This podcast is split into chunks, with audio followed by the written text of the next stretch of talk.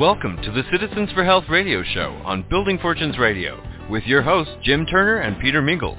Make sure you check us out by clicking on the Citizens for Health radio show link on buildingfortunesradio.com. That's www.buildingfortunesradio.com. Citizens for Health provides over 100,000 supporters with consumer news, action alerts, and opportunities to take action. For nearly two decades, Citizens for Health has been a nonprofit pioneer in the natural health freedom movement the Citizens for Health Education Foundation offers tools to inform the public of health issues and educate and influence policymakers. Jim Turner is here to spread the word about some of the most interesting topics that can affect your world, from the dangers of mislabeled or dangerous products to the questions and concerns of vaccines. You'll want to listen to Jim as he speaks on behalf of Citizens for Health. And now, on to our show with Jim Turner and Peter Mingils. Take it away, Peter. Hello, everyone. Peter Mingils here. You're listening to us on Building Fortunes Radio. It's www.buildingfortunesradio.com. This is a special Citizens for Health radio show. And if you heard the intro, you heard the name Jim Turner. Jim Turner was an attorney over in Washington, D.C., passed away about two years ago. And I still keep that intro because we started to do this radio show again with the president of Citizens for Health. His name is James Gormley. But if you have ever listened to Jim Turner before, he's a wealth of information. And if you go back to buildingfortunesradio.com forward slash citizens, you'll be able to hear the previous radio shows that we've done. So Citizens for Health is the organization. Citizens.org is the website, and we are here today with a special guest. But I first want to introduce James Gormley. James is a gentleman who's been working with the Citizens for Health organization for a super duper long time. We started doing some radio shows seriously in 2024 after that little retirement, if you will, just running replays that Jim Turner had done. And I have a huge level of respect for James. We were talking about something, and he said, could I invite a guest? And I said, absolutely, anytime you want. And when he told me who he was going to have on today's radio show, I was super duper excited. Um, I've been following this gentleman for a long time. He spoke with us at a meeting that we held one time for a trade association, and um, he doesn't know this, but I've been socially stalking him as far as some of the things that he's been working on in a polite way and giving him full endorsements and telling people all along the way. So you'll want to hear from our guest speaker as well. But the first thing I want to do is kind of get out of the way and say, James Gormley, thanks for being here on your own radio show. Many thanks. Um, and uh, my appreciation to uh, Senate candidate Jonathan Emord. Um, and he's the FDA Dragon Slayer. He's a uh, Jonathan Emord uh, very, very kindly agreed to um, be on the program today. Um, I've been following Mr. Emord's work for, well, since I entered the uh, natural products industry probably beginning of 95. And uh, he had already been, uh, you know, involved with many important issues already. Um, and Jonathan Emord is a constitutional attorney. Um, he is a health freedom, uh, li- liberty, liberty-loving uh, attorney and expert and advocate. And he, um, I think George Noory referred to him as a knight in shining armor and as a warrior out to save our rights.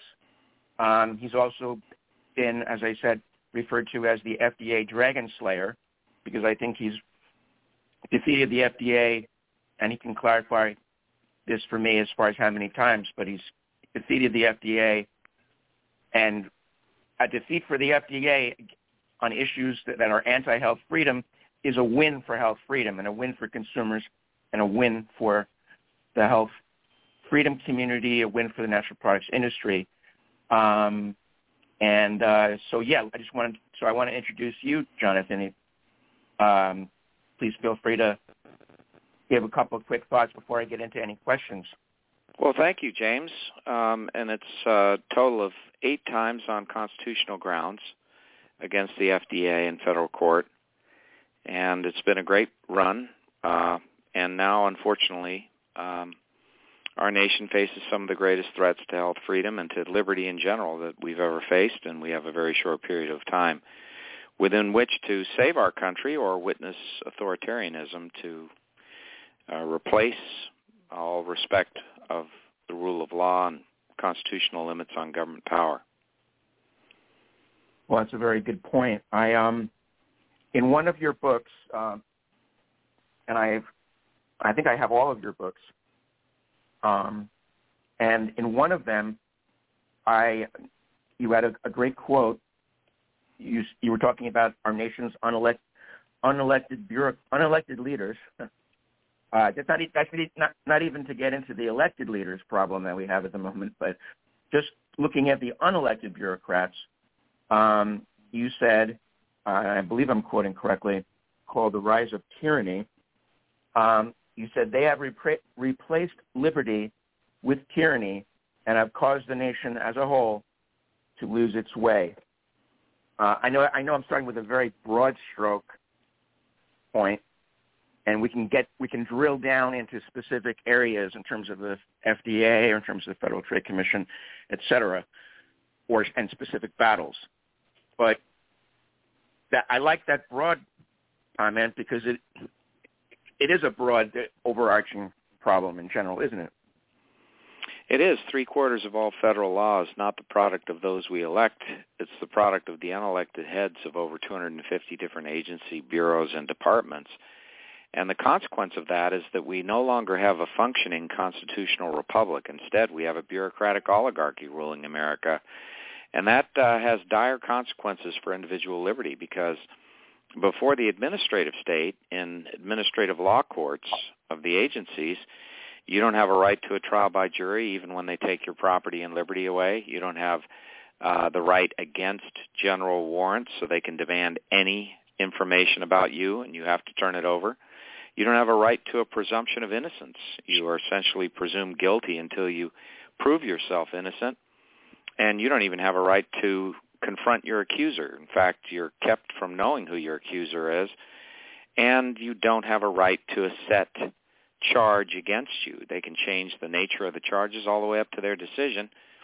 And you do not have a right to an independent court of law in the first instance. You have to spend millions typically in defending yourself before the agency, and an agency in which the ultimate judge is also the party that wrote the laws, that is the regulations that you're being prosecuted under, and actually controls the prosecution so the judge is also the prosecutor, and in that instance, of course, there can be no justice. So that is what we face. And really, we have to end the administrative courts, and we have to uh, eliminate the administrative state. And I wrote a bill for Ron Paul many years ago that I plan to reintroduce when I'm in the Senate uh, called the Congressional Responsibility and Accountability Act. And what that would do is cause every proposed regulation to have no legal force or effect unless passed into law by Congress and would take all existing regulation and sunset it within three years unless passed into law by Congress. And this would restore the constitutional separation of powers and also the Article 1, Section 1 requirement that only Congress make the law. And it would also, as I mentioned about getting rid of the administrative courts, restore the constitutional role of the Article 3 courts, which do provide you with the protections that I mentioned before that are denied in the administrative context. So these are important changes that are essential for the survival of liberty in America.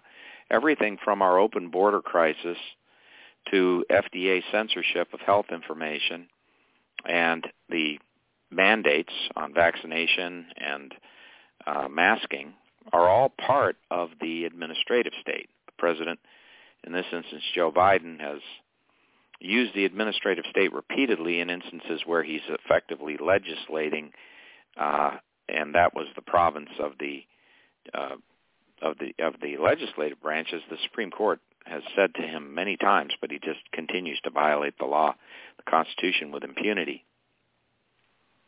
Well, those are powerful points, and and and powerful direction in terms of where you're headed, uh, Mr. Emord. Um, I I don't know. I'm not sure. I, I think I'll actually I can go either into the FDA or I can go into the uh, what you're trying to achieve, um, what you're going to achieve when you're elected to Senate.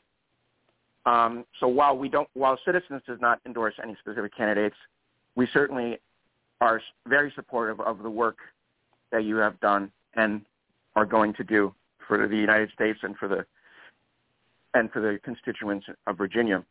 Um, so can you go into some of the ways that you would, uh, and I can get into specific things about the FDA, the uh, pharma being captured by, I'm sure, I'm sorry, FDA being captured by uh, pharma. But uh, if you could go into, broadly speaking, some of the ways that you might reform the FDA, hold back some of its anti-dietary supplement um, prior restraint activities. Just give us give give us an overview of that, Jonathan. Sure. So um, a lot of people don't realize this, but the FDA routinely censors nutrient disease information. So there are all sorts of uh, nutritional relationships which are critical to um, to the survival of many many Americans. For example, the cases that we've won against the FDA include include ones that uh, involve folic acid, which is a B vitamin that reduces the risk of neural tube defect births by as much as 80%. If you take 0.8 milligrams, that is, eight, that is 800 micrograms daily, and you're a woman of childbearing age, you reduce your risk of a neural tube defect birth by as much as 80%. And you need to take it in the form of a dietary supplement to assuredly get what you need. And FDA censored that information for over 10 years at a cost of 2,500 uh, preventable neural tube defect births a year. That's spina bifida and anencephaly when your brain, when you're born with your brain outside of your skull or your spinal column outside of your spine outside of your spinal column, and those things create uh, enormous uh, horrors for families, for the individuals affected, of course, and also for uh, the cost of, of, of trying to keep children alive who suffer from these things. And it caused countless neural tube defect uh, abortion related abortions. And uh, we we prevailed in that case uh, Pearson versus Shalala and the FDA was forced to stop censoring that ultimately we had to sue them a number of times to get them to do that but when they did do that the incidence of neural tube defect births in America went way down so that there the numbers of neural tube defect births went way down annually, and the incidence of NTD-related abortions went way down. So much so that the March of Dimes basically disappeared, and uh, and most uh, there there are tens of thousands of people who are walking around today healthy who would otherwise have suffered neural tube defect births, but their mothers got the information and and took the the B vitamins and saved them. Uh, also, um, omega-3 fatty acids in coronary heart disease, so the OMB actually during the pendency of our petition asked, issued a prompt letter asking the uh, FDA commissioner to release that claim because it would save an estimated 100,000 people a year from sudden death heart attack, according to the OMB. So th- these things have profound consequences. So what do we need to do? Well, what we need to do is strip the FDA of jurisdiction over the review of health claims so that uh, the First Amendment reigns supreme again you shouldn't have to justify to the government your speech. Uh, in the first instance, you have a right to speak, and that's true whether it's commercial speech or, or political speech. The founding fathers didn't distinguish between the two. And um, when you communicate falsely or fraudulently, then you're subject to prosecution, but not until you do so. So the prior restraint that the FDA has in place is grossly unconstitutional. And uh, if we are to honor the Constitution, ensure freedom reigns, and allow people maximum information about how nutrients can reduce disease so that they can make informed decisions in the market, well, you have to strip FDA of this massive censorship regime that it has uh, in place and force them to supply the Justice Department with information. If there's a party that is committing an act of fraud, they could be prosecuted. But in the first instance, you know, in all other areas of speech, other than this uh, health claims area, you get to speak. The first instance, government can't impose a prior restraint. Prior restraints are anathema to the First Amendment. And yet, in this instance, they say no. You have to go to the government, petition the government, get the government's review and approval before you can open your mouth.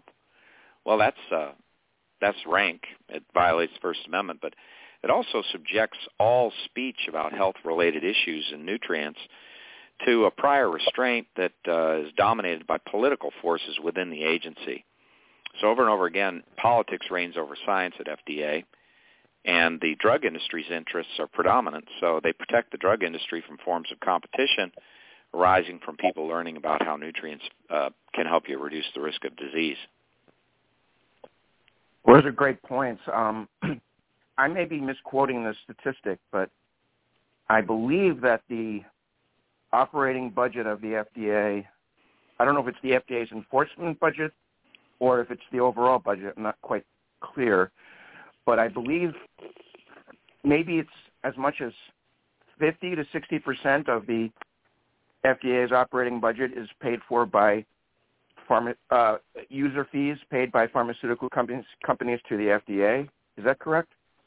Yeah, it uh, accounts for about three quarters of their budget, or about 1.1 billion dollars um, from the pharmaceutical industry funding alone. So that's, um, uh, you know, he who pays the piper calls the tune, and that uh, that's really the case here. Um, there's no question. I mean, you and I have watched this for years, and there have been whistleblowers who mm-hmm. testified mm-hmm. before Congress over and over and over again about this from the FDA and that is that the FDA bends over backwards to protect drug companies, and that, of course, is richly explained in my book, uh, The Rise of Tyranny, um, and also by, uh, uh, I think it was John Abramson, Dr. John Abramson's book. Um, I forget the name of it offhand, but uh, he he he also had a very good and detailed explanation of how pharma calls the FDA's uh, shots and case after case after case and the FDA basically is a patsy for the drug industry, protects it from competition, and so it censors information about supplements and it, it approves unsafe drugs. We had Dr. David Graham years ago testify before Grassley's uh, finance committee about how the American public was virtually defenseless against the approval of unsafe drugs, and certainly that has continued. Um, it hasn't uh, abated, and Congress has taken no serious step to prevent the horrors that Dr. David Graham described uh, from from recurring at FDA, it is still very much captive of the drug industry. And as a consequence, I mean, we have just the COVID example. For example, we we have a vaccine for COVID that is rushed through the FDA, uh, and the uh, drug itself is is really incapable of, uh, as we know, of preventing you from getting COVID because many people who were vaccinated got COVID and it's the third most common adverse effect in the Pfizer adverse effects that ultimately they wanted to suppress for 99 years, but got out because of a good judge doing the right thing and forcing it into the public. Um, but then we also see that it did not prevent you from transmitting the disease. And then the immunity that was claimed at first to be more fulsome than natural immunity ends up being far less uh, uh, fulsome than natural immunity. Indeed, it it may last a matter of weeks, if that, and it's not complete. And that's why people who got vaccinated still got COVID.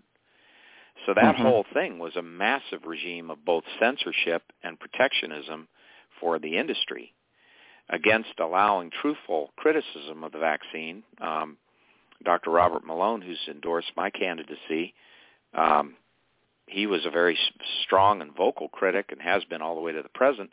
But for over a year, they censored him and wouldn't allow his criticism out, nor would they allow doctors to criticize it.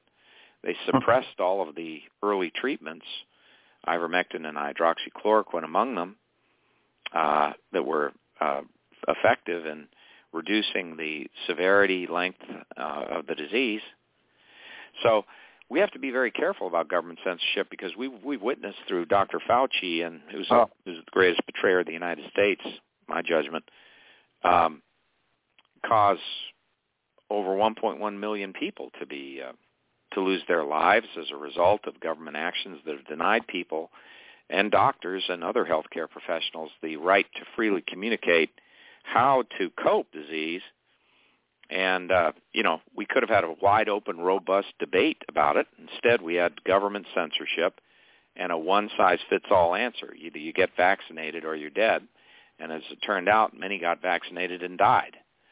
Um, or so had, it wasn't or had long, either long-term COVID symptoms. Sorry, yeah. Yeah. Yeah, that's um, well. Aside from that, um, Jonathan. I mean, look at the the fact that the NIH uh, sponsored gain of function research um, at the Wuhan Institute of uh, Virology. That's right. The NIAID, through Fauci, ensured that right. even during the presence of executive orders that prohibited uh, the funding, they continue to fund it through EcoHealth and Ralph mm-hmm. Baric's operation at the University of North Carolina. Yeah, they, he was funding all along gain of function research since 2007, even before that perhaps, but at least until 2007. Right. And at uh, the enemy of our country. I mean, communist China is no friend of ours, and they have a massive bioweapons program that operates through the Institutes of Virology throughout China. And mm-hmm. uh, they had developed SARS-1 through the Beijing Institute of Virology. And here SARS-2 COVID comes along, and as part of gain-of-function research that uh, Fauci was supporting financially and also uh, providing them uh, even the human cell line from AMRIID, the American uh, Defense Research Entity, and and also uh, uh, through Baric and through EcoHealth, uh, Peter Daszak at uh, EcoHealth, all that um, all that information necessary for them to create a new uh, virus. In fact, I, th- I believe it was 2007. Fauci was at an academic conference and he was asked a question. This was videotaped. I think it's still on YouTube. Um, well, aren't you afraid that there'll be a global pandemic from this gain of function research that you're financing? Notice that he didn't correct him and say, oh, that's not gain of function research as he did to uh, Senator Rand Paul. He frankly had, had no problem with it being referred to as gain of function research in 2007. And he said in response to it that, uh, well, a pandemic, uh, he said, well, um, that's that's the risk we run for scientific research. So he took it upon himself to impose upon the United States and the world the risk of a pandemic and uh, the loss of massive amount of human life to pursue this research in the in communist China, uh, even against the wishes of the presidents that he served under, and it resulted in the most horrific bioweapon in In world history. And uh, he's he's account he should be held to account for that because he is I, directly mm-hmm. responsible for it. I agree, and, and it also boggles the imagination why we, meaning the United States or any arm of the United States, would partner with a sworn enemy of the United States, communist, the communist Chinese government, partner with them on a bioweapons, on bioweapons experiments. I, I, it, I I cannot fathom it unless it's just the ultimate arrogance of scientific ignorance where you say, well, let's just tinker around and skirt a few regulatory or legal things here and let's just go forward. I mean, what was really, what could, it just boggles the imagination. Boggles my imagination at least.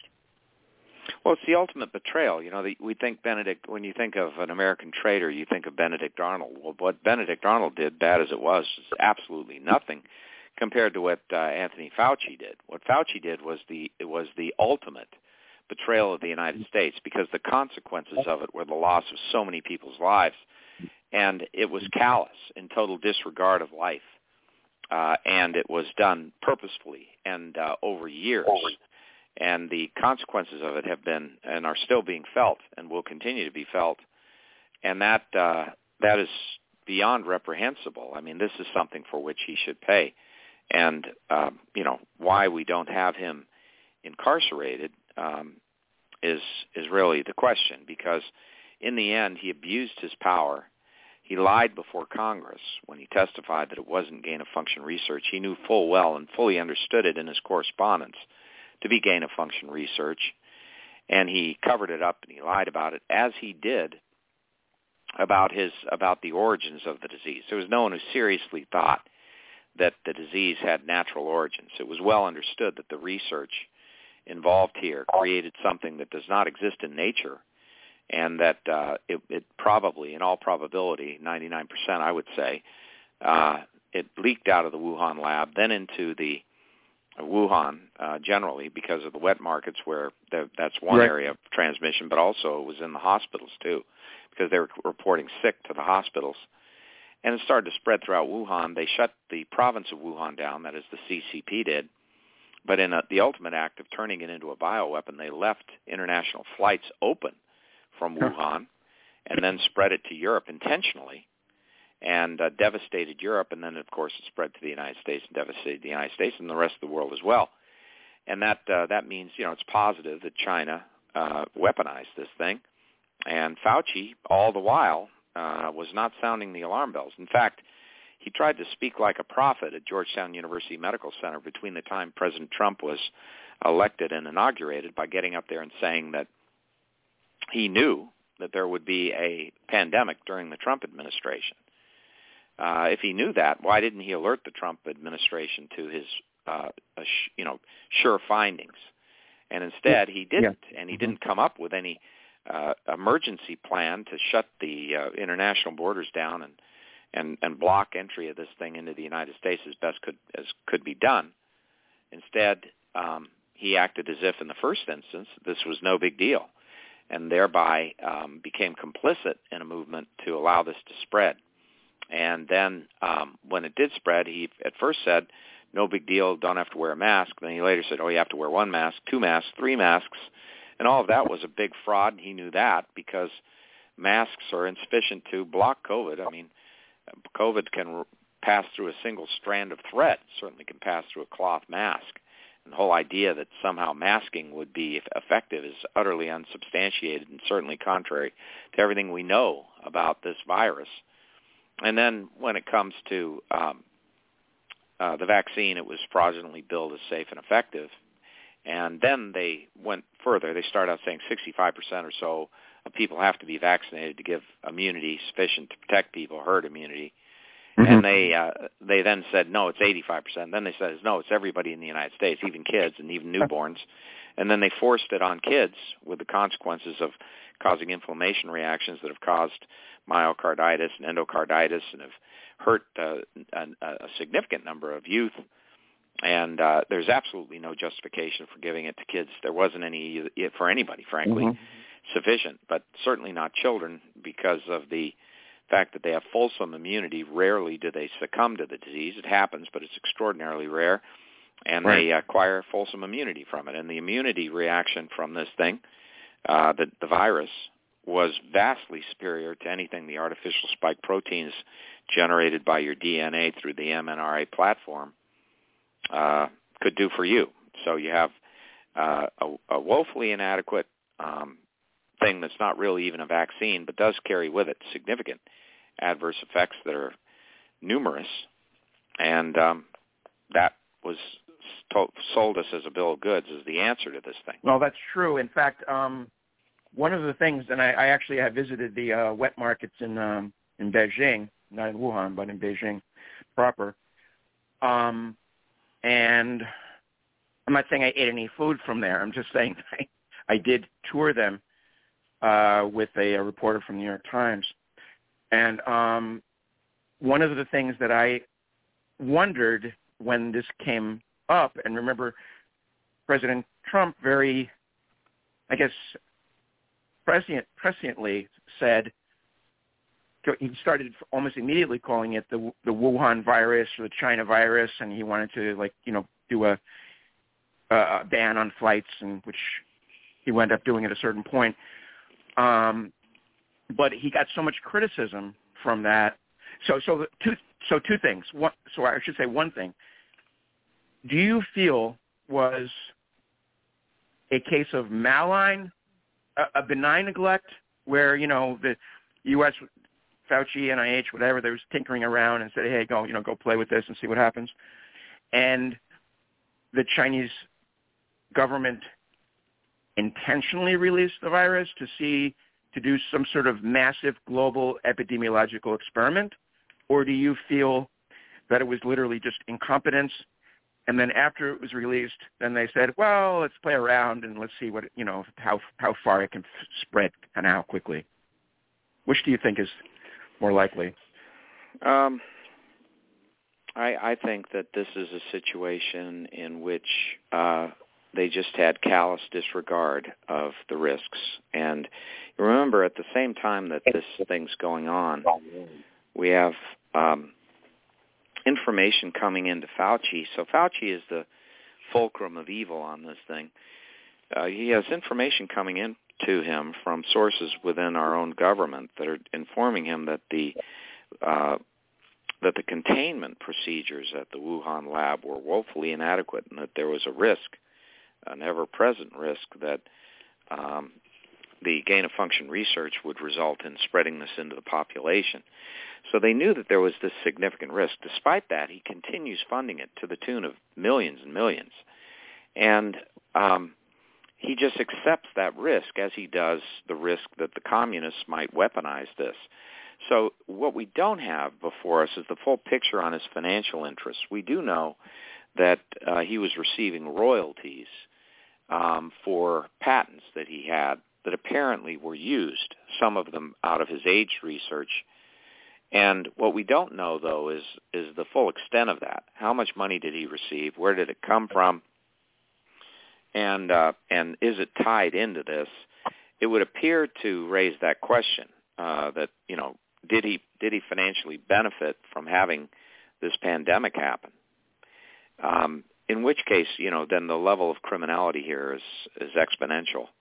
But um, there's every reason, you know, that, based on the evidence that has come out, to blame him directly for instituting the gain of function research and callously disregarding all of the uh, all of the uh, risk warnings about uh, the lack of containment procedures and the real possibility of a pandemic. They also knew that this gain of function research going on, creating this virus, was creating something that had never been uh, a part of the environment and was really a potential threat of significant proportions. They knew with SARS-1 that it was released in the same manner, came out of the Beijing Institute of Virology, caused uh, a number of deaths when it, you know, in its first iteration, but then mutated ra- rather rapidly, and then it would became less of a threat.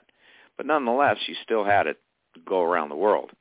Well, in this instance, they had, you know, more of a development, SARS-2, uh, with the same platform, and the effect uh, was many times worse. So they learned from SARS-1, and they, in in creating this new one, they uh, engineered, you know, a virus that had elements in it that were even more um, uh, uh, deleterious than those in SARS-1, and the new soup that they created actually did produce um, dire consequences, and they knew it. As soon as the release happened and they saw what was going on, with the population becoming infected with this brand new disease, they began to engage in a, a degree of censorship at the same time that they left international trips open. So they were trying to protect themselves from the consequences of this internally, and yet, um, you know, they had no regard for the rest of the world. In fact, this became an opportunity to weaponize it and mm-hmm. attack Europe and the United States. And Fauci was fully cognizant of this yet uh, you know does not sound the alarm because he's complicit in it directly. And so at first he tries to deflect that uh, as the correspondence with him, email correspondence makes clear. And then he comes up with these ridiculous narratives about it having natural origins, again to deflect attention from him. And then he comes up with this ridiculous redefinition of gain of function research uh, so that when he testifies before Congress, he he thinks uh, he's he's really lacks uh, uh, wisdom here, but he thinks he's going to be able to pull the wool over their eyes uh, by insisting that he was not aware that it met the definition of gain of function research when fully he understood the common definition, was using it, and had referred to this as gain of function research himself. Well, I guess uh, we could probably, re- or I would probably refer to this as the. Uh, it's not a very catchy uh, phrase, but Fauci, um, the Fauci uh, COVID Holocaust, and um, I, I, it brings to mind another communist regime, uh, Russia. Well, which no no longer called the Soviet Union, of course, but basically still communist. Um, and I remember, I think it was, well, I, I wasn't alive, but I remember reading and researching it for an article of mine. Um, I believe that the Soviet Union exploded a nuclear device under the Ural Mountains in 1947. And I remember receiving some heavily redacted um, CIA documents, or I don't know, CIA, uh, which was filtered through doctors Francesco Veneri and Charles Bowman from the Los Alamos Institute. They made sure I got a copy of this, um, basically showing that there were 1947. All of these people, I guess thousands of people, started streaming into hospitals in that area of Russia with radiation burns and radiation poisoning. And, you know, it finally basically it kind of was never officially released. I mean, officially discussed. But back channels basically made it clear that the Soviets decided to just, hey, let's see what happens if we uh, explode a hydrogen bomb under the Ural Mountains. You know, see what happens. So, I mean, it's it's you, you find this with you kind of expect this with with communist regimes. You don't expect it with the United States of America. So let me just, you know, change tack a little bit here. And I'll just say, um, Jonathan, there's so much so much of a narrative, um, I would say these days, but it's actually these decades. There's been so much of a narrative about the wild west of the you know dietary supplement industry, how it's these products are not approved by the FDA, which I know we can get into. It's a class of food products if they're not drugs, but there, there, there's so much of a narrative in the in the mainstream media about uh, dietary supplements being supposedly being unregulated, which of course they're not, and supposedly being largely unsafe, which of course they're not. And can you speak to some of this this narrative and this misinformation I don't want to call it a campaign, but it almost yeah. Like I think that the problem is that uh, the media um, takes isolated instances of abuse or alleged abuse, and then um, maintains the FDA's public position that, gee, without the FDA and without it standing in the way of the availability of things, foods and supplements and drugs, um, we're defenseless. So they they hammer at this. This is a big uh, drug narrative too. The drug lobby is in favor of this narrative that mm-hmm. um, look, while drugs are safe because they're regulated, ha ha ha ha, falsehood there. um, I mean, we lose so many people every year to unsafe drugs, and the FDA has a long history of approving drugs that the medical reviewers of the agency think are unsafe, and they have their review panels dominated by people with conflicts of interest with the drug industry and you have the politically appointed commissioners who all have to pass a gauntlet on the hill before they get up there with drug lobby influencing the direction of every member of Congress and massively influencing the uh, presidential appointment process with the exception of President Trump. Uh, by and large, most presidents have been following that narrative too. So you end up with a person who's a political hack oftentimes as the FDA commissioner and they protect the drug industry. That's their future. So they do mm-hmm. their job well, protect the most uh, well-heeled financial interests when they leave the FDA, then they can enjoy lucrative post-government employment and positions. And so it, it, it's it's a it's a it, the FDA is a captive of the drug industry, does its bidding over and over and over and over again.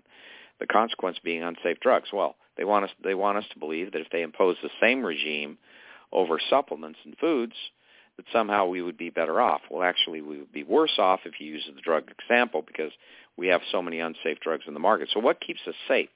What keeps us safe in the supplement market? Why isn't it that we're not all dropping dead uh, right and left, but actually have uh, many health benefits associated with the supplements that we consume? What is it? Why is that? Why is this unregulated Wild West marketplace uh, that really is just like every other marketplace in the United States, not causing us to to die right and left. I mean, why is it that all manner of products that are out there that could potentially be harmful to us are not? Well, there's a thing called products liability suits, yes, but the real reason the real reason is that you don't last very long in business if your products kill your customers. And you don't last very long in business if your competitors discover that your products may kill or cause injury to your customers.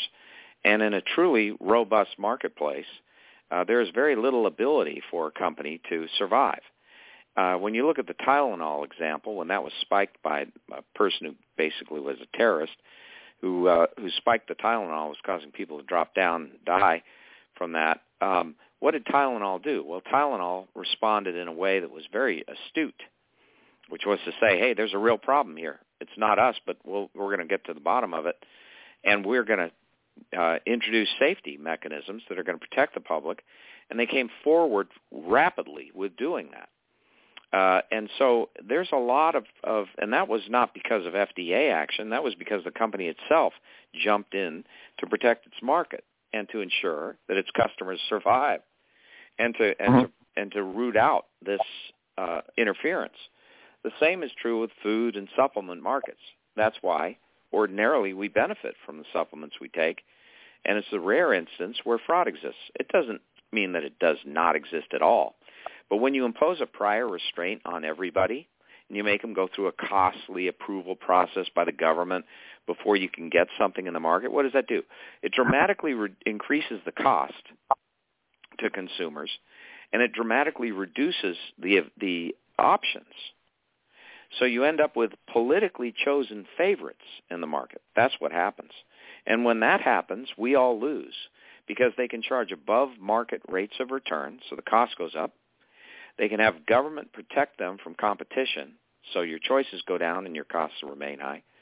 But in addition to that, innovation is squelched.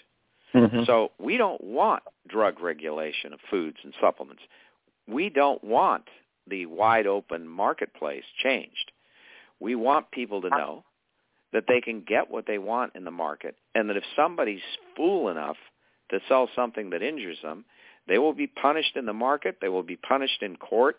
And that the justice will be fair because it's meted out not against everybody with a prior restraint, but against the party that has committed the wrong. And that's called mm-hmm. justice as opposed yeah. to shackling everybody, increasing everybody's cost, and putting politicians in the driver's seat as to your choice rather than you. And I'd rather be making these decisions myself as to what I choose in the market than having some bureaucrat who's politically motivated or under the control of politicians deciding what we can eat and what we can uh, use as a supplement to our food supply. Well, a very good point, and I, and I don't want to drag us, don't intentionally want to drag us back to vaccines, but I seem to remember that there was a, um, I don't know, was specifically Pfizer was in the crosshairs of this, or if it was just vaccine developers in general, but I seem to remember there was some sort of a indemnity, um, basically yeah. like freedom from prosecution, sort of like indemnification uh, of uh, vac- for vaccine makers. Am I remembering that correctly? That's right. There's a vaccine uh, compensation fund, which is broken, doesn't really work, never did. Uh, that went all the way back to President Reagan. He signed the bill with reluctance, but allowed it. But in this instance, mm-hmm. another bill was passed to give the uh, makers of the of the COVID vaccine full immunity against prosecution. This is a boneheaded idea, and we should not ever succumb to this again. And the reason is that you give these folks immunity, and what do they do? They lose, they drop their defenses against injury, and that's exactly what happened here. Well, if they you don't give them freak immunity, out. They, they, they act with impunity. That's right they don't freak out because you've eliminated the risk uh, to them. Mm-hmm. So whenever mm-hmm. you do that, for example, uh, why do we have profligate government spending? Well, the reason is that the members of Congress aren't paying money out of their own pocket. They they experience no immediate adverse effect of the inflation that they impose upon all of us because of massive uh, deficit spending and, and a debt of over $34 trillion. That's our burden and they will continue to write legislation and sponsor it. Since 1994, they've they've had a continuing budget resolution process. No actual budget review is required by the Constitution. They violate the Constitution. They just have continuing resolutions. They spend, spend, spend, spend, spend, and we suffer from inflation now because the spending is the highest in the history of the United States by far. under this whole climate change agenda, which is destroying the marketplace and destroying our and, and raising the cost of fuel and also making it virtually impossible for people to get what they're going to need in energy because our energy needs are exponentially increasing. It's certainly not going to be uh, covered by windmills and solar panels, which the cost of which are massive uh, compared to the cost of oil and natural gas. And in point of fact, without massive government subsidization at our expense, inflationary subsidization, we would not be able to afford the uh, energy generated by solar and uh, wind. And solar and wind doesn't operate um, without intermittent uh, uh, uh, blackouts and brownouts and without uh, the necessity, if you're going to have energy supply maintained, of uh, using fossil fuels as a backup. So the whole thing is an absolute joke. And um, but the point is that this is how uh, government has operated in this profligate way, and it's at our expense every step of the way.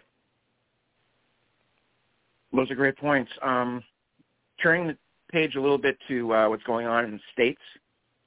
Um, there are several states, including New York, New Jersey, California, um, a couple of other states as well.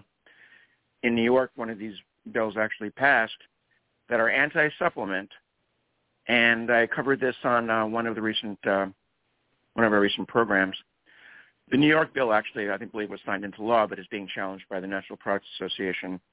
But these are bills that, on the surface, are designed to quote unquote protect young people, people 18 and younger, from these dangerous dietary supplements relating to weight loss and um, sports nutrition. But there's this false, basically a false narrative uh, that's being pushed by a, it's an, it's called Striped. It's it's some sort of a uh, research arm of Harvard, mm-hmm. uh, their School of Public Health, and basically they've been pushing. It kind of reminds me of the stuff that used to come out from the uh, Center for, not no, not CSPI, but it was uh, the American Council on Science and Health. It kind of reminds me of stuff that used to come out from there. Um, but it basically presupposes that supplements cause weight loss disorders such as anemia and anorexia and dangerous weight loss. But there are no data which show that dietary supplements cause or are linked to in any way at all body dysmorphia disorders. So, but in but in New York, this thing already passed. In California, well, I'll actually give credit for Governor Newsom for having vetoed the first iteration of the California version of this, but now it's up it's on his desk again uh, with some minor changes but it, this is going on in several different states. And the, the danger is you could say, well, supplements are mainly designed for adults. You know, kids, quote unquote, shouldn't necessarily be taking a lot of supplements and and what have you. And we we can have conversations about that, and that's fine. But the problem is that these stores, the retailers, are in the front on the front lines of this, and the manufacturers are on the front lines and then they have to make decisions about the retailers have to make decisions about in some cases they say okay we're going to have to put our products behind a in a locked case or put them behind the counter or and then the manufacturers have to make decisions like okay are we going to have one line of supplements that's only for these 46 states and this and this line of supplements that's only for these four states? And it's like companies are going to make probably have to make decisions that look, we're just not going to like have any weight loss or sports nutrition supplements. And then the larger question is dragged into all of this because almost any supplement you can imagine, not any supplement, most supplements you can make an argument that it has some effect on energy, energy uh, on um, on metabolism, on energy production, on cellular cellular health, on you know like literally even, even omega threes. So you, you you could you could drag all of these other supplements into that the crosshairs of this. this could really have wide-ranging implications. Now, Natural Products Association is, is trying, and Citizens for Health, you know, we're trying to uh, get the word out about this. But what are your thoughts about this, uh, Jonathan? These these these state actions about um, dietary supplements. Well, um, it's consistent with this um, authoritarianism in which people who are in government believe they know better than you do what's in your own self-interest. So they try to prevent you from accessing things for which there's no evidence of any significant injury at all. They do it based on political preference. So, for example, they certainly aren't railing against drugs that are causing injuries, and mm-hmm. uh, and there's a political reason for that. But here you have supplements for which there is virtually no adverse effects. I mean, you're talking about uh, uh, no instance of death, or if there is, it's from a massive abuse, and it's so rare as to be statistically insignificant. And so, you, as you point out, there's no evidence of injury. So, in the mm-hmm. absence of injury, they're claiming that injury is possible, right? Of course, injury is possible with everything, including water you drink water in high enough enough amounts, you'll you'll kill yourself, and yeah, dose determines toxicity, right? Yep, so as yep. a result, um, this whole idea that you know, with with no evidence, I mean, you could say the same thing.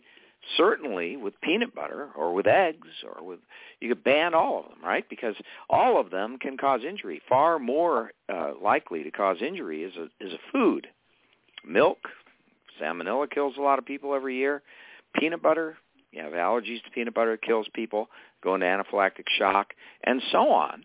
But we don't take the position that because we can't predict in advance who's going to have an adverse effect, that we should ban the substance and not allow anyone to consume it. And in this instance, here you have products that people are uh, uh, asking themselves the relative value of it. That is to say, um, the relative uh, utility is subject to both scientific uh, debate and uh, subject to uh, popular um, uh, interest and use. Well, in that mm-hmm. instance, which is true of virtually everything, there's always a, an issue as to whether something can cause or do something. Um, it is ordinarily the case that we allow the marketplace, in instances of things that have no harm, to work out these details and allow parties that are competing to debate it if you make an overt statement of fraud, again, you can be prosecuted for that speech that because it's fraudulent. But in instances where there's this open discussion, we benefit enormously by allowing it to continue. And we don't benefit at all when government takes substances that have no harm off the market. Right. And they do that all the time. And as you're pointing out, this is being done here again.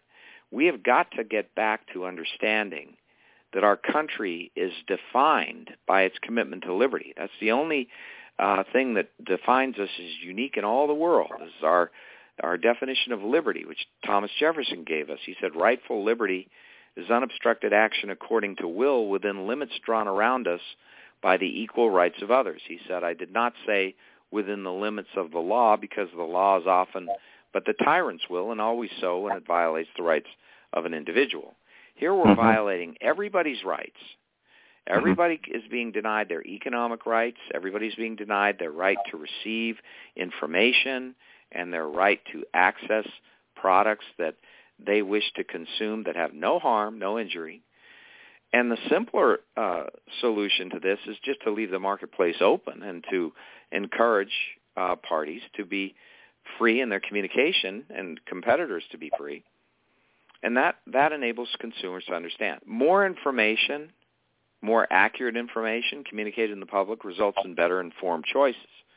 Suppressing information or denying people access to products simply does not affect anything other than imposing a veil of ignorance on everyone. And that redounds to their harm because the government cannot prove the lack of utility of these things. And the government cannot prove that there is any injury. So as a result, this is exactly what the marketplace is for. Mm-hmm. Yes, yeah, absolutely. Um, it's amazing how in certain industries, such as uh, look at look at pet foods, look at electrical electrical products, etc., for electrical products, you have the un- underwriters la- underwriters laboratories. For pet foods, you have AAFCO and, and other. So there are a number of industry, industries where you have very effective, very um, dynamic self-regulatory uh, mechanisms and activities where the government says, "Hey, we're going to let the this industry is doing a good job, you know, regulating regulating itself. More power to you. That's good. That less we have to expend in terms of resources, and less we have to worry about. Uh, looks like you guys are doing a good job. Uh, that kind of that doesn't really seem to, you know, that that sort of posture is not afforded to dietary supplements um, and nutritional ingredients, unfortunately. Yeah. Um, it, it it is you know it all, it all gets back to the idea of uh, freedom and, and whether you will trust people to make their own decisions as to what's in their own best interest or whether you think that in every instance the government has to be a nanny and control exactly what we eat and control exactly where we go and control exactly how we interact. And that uh, that's called slavery. Um, when I when I I call, I tell you as as a slave owner that if I were a slave owner I would tell you that my enslavement of you is for your own good that I it's beneficial for you because I'm controlling your life in a way that will enable you to avoid a whole bunch of things that you would otherwise encounter. Now you tell me as the slave that you are not free. And you say, I'd rather take some risks and be free mm-hmm. than to uh, live in this uh, this concentration camp where you're controlling everything I do every day because there's greater oppression and there's greater denial of freedom of choice for me, uh, and that that defines my existence as bleak, uh, controlled, and um, miserable. And right. so, uh, what they want to do is give us that bleak, controlled, and miserable existence. They want the FDA, quintessentially, all the time, wants to be in a position of telling us what we cannot do even if it doesn't cause us any injury at all, even when the people who are being restricted are not causing any injury at all. And this is the nature of the administrative state, and this is why it is antithetical to the Constitution, why it has never been constitutional to co-locate you know, legislative, executive, and judicial powers in single hands. James Madison defined that as the very definition of tyranny, uh, mm-hmm. And that's the whole purpose of the separation of powers. That's the whole purpose of the non-delegation doctrine inherited from John Locke, the idea that you can't, without violating the, tr- the compact with the public on the Constitution, uh, and, and denying us the power of uh, Article 5, actually violating Article 5, you can't relocate the vested powers of the legislature to make the law and of the executive to execute the law and of the judiciary to adjudicate what the law means outside of those branches to uh, independent regulatory commissions or bureaus or departments because that is the very definition of tyranny. That's why we don't do that, but we did it.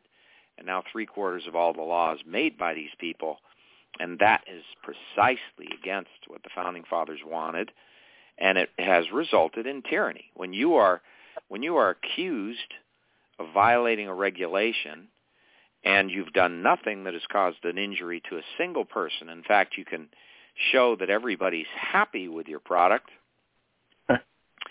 that is an outrageous violation, and yet that happens every single day.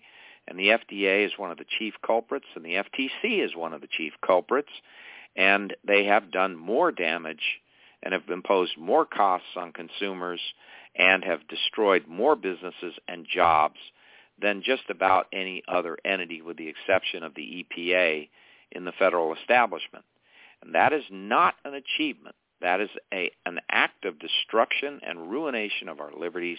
And we have to reclaim the power to protect our rights and the limitations on government that the Constitution prescribes if we are going to be free.